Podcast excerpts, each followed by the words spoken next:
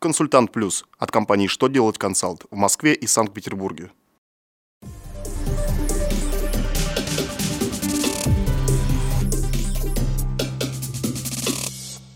Добрый день! Для вас работает служба информации телеканала «Что делает ТВ» в студии Ольга Тихонова.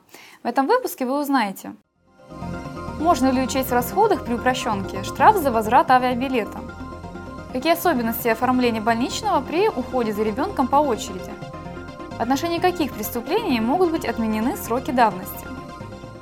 Итак, о самом главном по порядку.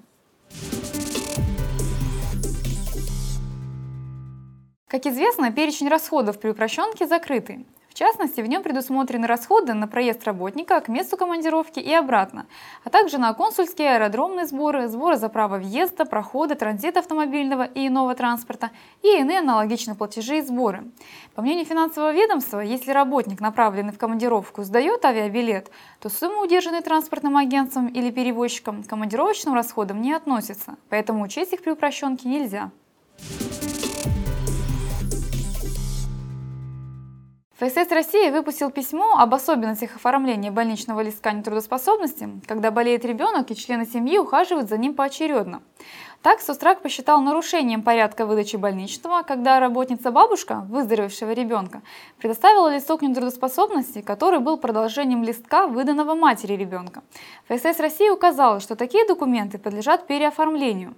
Каждому члену семьи, ухаживающему за больным, должен открываться первичный больничный лист.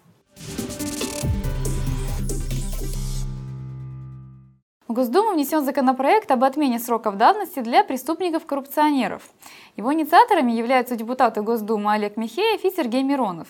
Напомню, что сейчас для такого рода преступлений, в зависимости от их тяжести, срок давности составляет от 2 до 15 лет.